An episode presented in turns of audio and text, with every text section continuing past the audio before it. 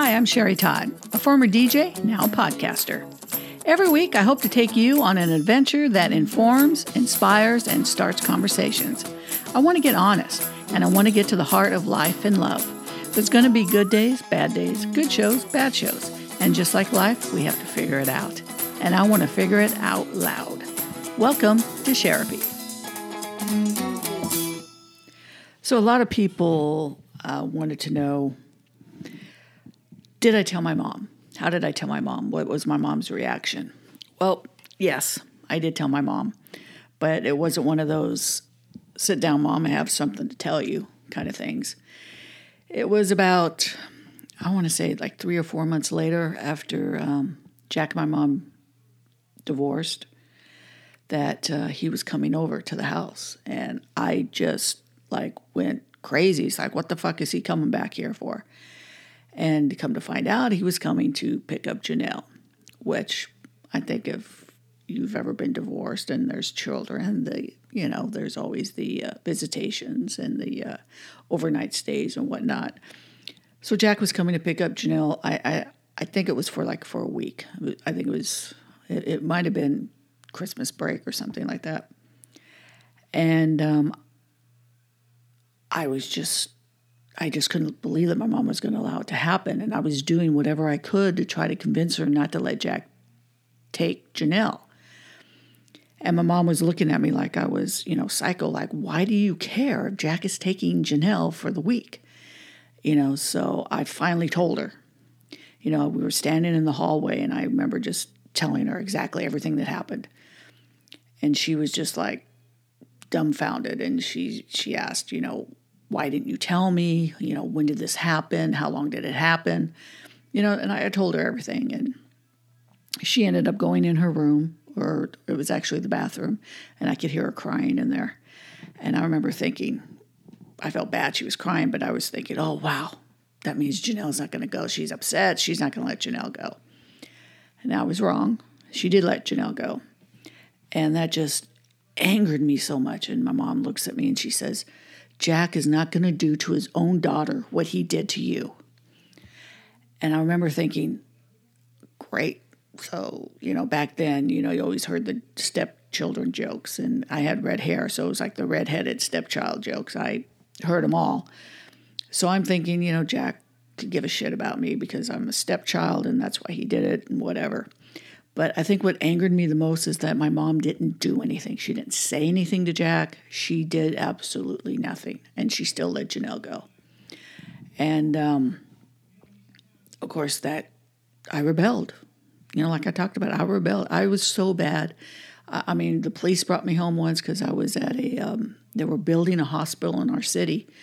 And I went on every single floor of this hospital and busted every light bulb. Police found, came, took me home. I mean, I was at the point where I was on probation. And they said, You don't straighten up, you're going straight to juvie. You know, so I was I was not a good kid. And um, but as I got older and I matured, I started to realize my mom's story. And after I realized my mom's story, I kind of understood why she was the way she was. She grew up with an alcoholic mother. My grandma was an alcoholic, and um, my mom was put in that position where she kind of like had to protect her younger brother and herself.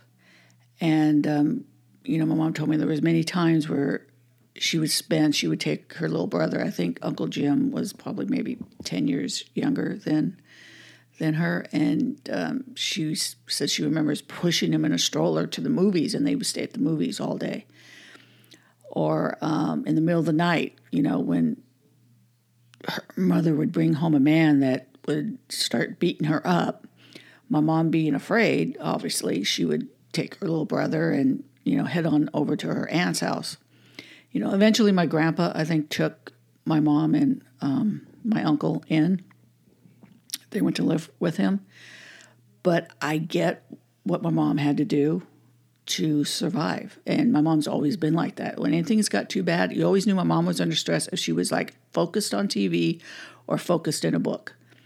And that's how she learned to deal with it by getting away, going to the movies, you know, going to another friend's house or, or a relative's house.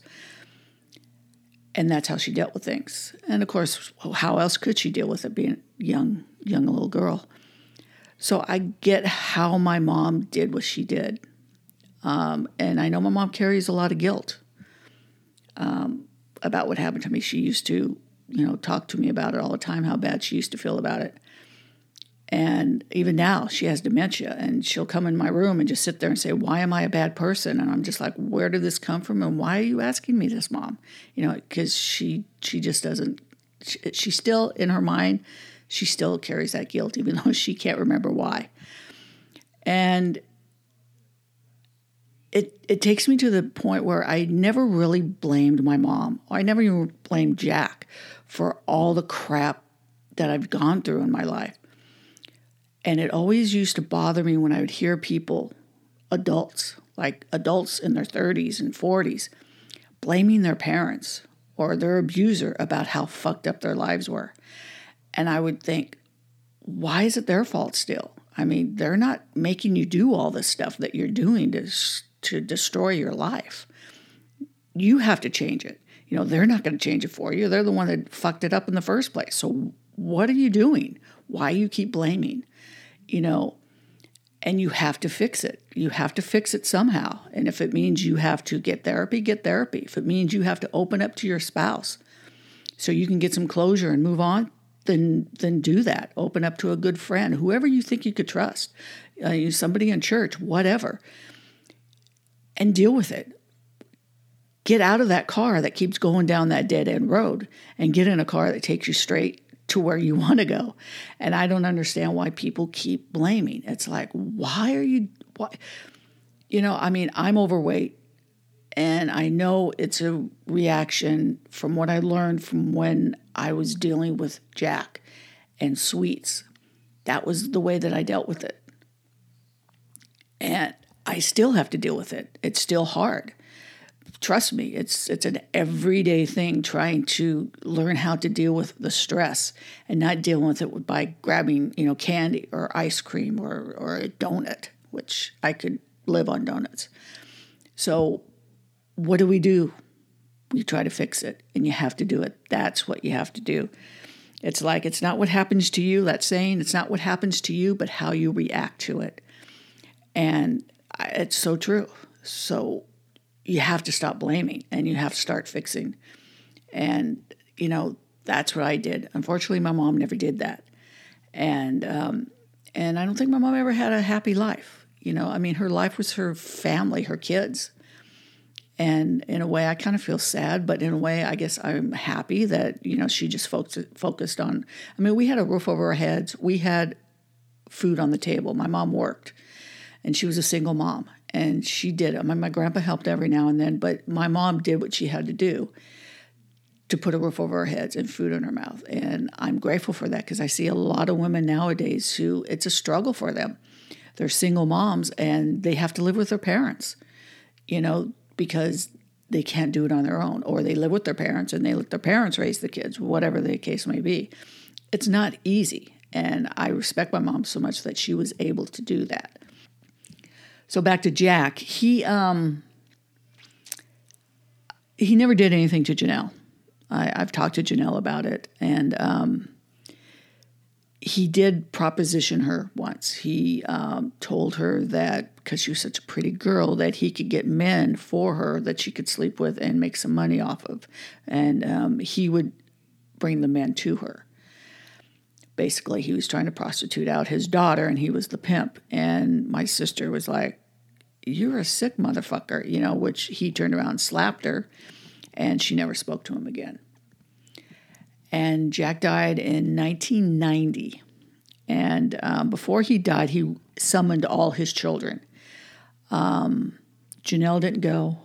He has an older son jackie jr jack did not jackie jr did not go. James and jennifer went um, when he died, everybody was summoned for the reading of the will. Janelle went to that. Um, Jackie did not go. Um, Janelle got $100. And that was only because she showed up. If she didn't show up, she would not have gotten that $100 whoopee. And Jack, he was uh, in the will, it was a guitar, but if he didn't show up, he didn't get that guitar. So Jack was a motherfucker up till the end. You know, he that's just who he was. He was an asshole. He was devil on earth. That that was who Jack was. So after Jack died, nobody shed a tear. It's like good riddance. Now I do know some of the people that he abused after me, and happy to say that their lives turned out good. But they had to work at it too whether it was with a spouse that was um, supportive or whether it was a counselor or, or church. But they found ways to fix their lives. It wasn't easy, but they did it. And they ended up marrying people and they ended up having successful children. And, you know, so it worked out. It wasn't hard. They still, you know, yeah, they still have to deal with things. We all still have to deal with things in the you know, that dealt with the past. It's always going to be there.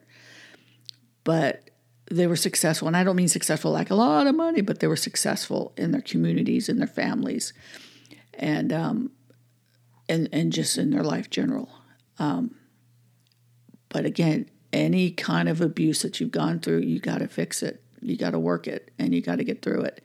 It's not going to go away. And blaming the abuser or blaming people who uh, weren't there for you, it's not going to change anything. It's not. It's not going. You have to do it yourself, and it's not easy. The pain is the pain you have to go through is hard. It's super hard. I know it. It's hard, but it ends. When the pain ends, you feel a freedom. You feel like ah, you could breathe, and it's worth it. It really is. It's worth it. I'm not a licensed therapist or or counselor.